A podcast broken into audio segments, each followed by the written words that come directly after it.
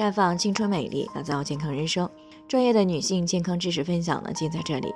亲爱的朋友们，大家好。首先呢，还是分享一下我们的联络方式。大家呢，可以在我们最常用的聊天软件当中搜索 PK 四零零零六零六五六八，关注以后呢，回复自测进行健康自测呢，可以更有针对性的了解自己的健康状况。那接下来呢，开始我们今天的健康话题。检查一切正常，为什么就是要不上孩子？最近呢，听众苗女士过来咨询，说自己今年二十七岁了，结婚呢也有一年多了，还没有怀孕。去医院检查了输卵管、子宫、排卵功能、内分泌都是正常的，她老公的精子质量呢也没有问题，可是在一起这么长时间还是没有怀孕，她婆家呢对她的态度都有些改变了，这就让她想不通，那明明双方都是正常的，怎么就要不上孩子呢？那临床当中呢，确实有一部分夫妻呢会出现这样的情况，一般呢是免疫因素所导致的免疫性不孕。那所谓免疫性不孕呢，是指在保持正常同房规律之下，如果身体对于生育当中的任何一个环节产生了自发性的免疫，而且呢延迟受孕两年以上的，那就称之为免疫性的不孕。那正常情况下呢，我们人体的免疫系统呢具有保护自身抗原，并且识别。排斥外来抗原的作用，而且呢，身体的这个免疫系统呢，平时呢都是保持着平衡协调的状态，不会对自身抗原产生免疫损伤。但是如果反复受到外界的刺激，扰乱了身体免疫系统的平衡状态，那么就有可能产生自身免疫。那免疫性不孕呢，有广义与狭义之分。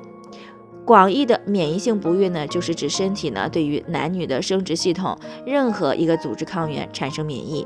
那么女性呢就可以表现为无排卵、闭经；男性呢可以表现为精子减少或精子的活力降低。而我们通常所谈到的免疫性不孕呢，大多都是狭义的，也就是不孕的夫妻除了存在抗精子免疫或抗透明带免疫之外，其他的方面都是正常的。那育龄夫妻结婚后正常同房生活两年，而且没有采取任何避孕措施，那如果没有受孕，就有可能是患上了不孕症。啊，免疫性不孕呢，大概占到了百分之十到百分之三十，这其中呢包含了有抗精子抗体、抗子宫内膜抗体，还有抗卵子抗体等等这种各类的免疫性不孕。那其中呢，抗精子抗体呢是免疫性不孕当中最常见的一种啊，大概占到百分之六十左右。那抗子宫内膜抗体，还有抗心磷脂抗体、抗卵巢抗体的发病率呢，也是有上升的趋势的。而诱发抗精子抗体的其中一个重要因素呢，就是女方生殖道的感染。因为妇科炎症呢，会使局部渗出增加，那容易造成呢免疫相关的细胞呢进入到生殖道，同时呢生殖道的黏膜渗透性的改变，增强了精子抗原的吸收。而且呢，细菌、病毒这些感染因子呢，又可能作为天然的辅助，那这就增强了女性身体对于精子抗原的免疫反应。于是呢，生殖道局部和这个血清当中呢，就出现了抗精子的抗体，那从而呢，就影响到了精子的活力，最终呢，阻碍了受精而导致不孕。所以在有子宫内膜炎或者是生殖道异常情况下，强行进行夫妻生活。女性一旦对精液抗原产生了过敏反应，那即便以后生殖道恢复了正常时再同房，也会引起来所谓的二次免疫反应，那会使女性体内呢不断的产生抗精子抗体。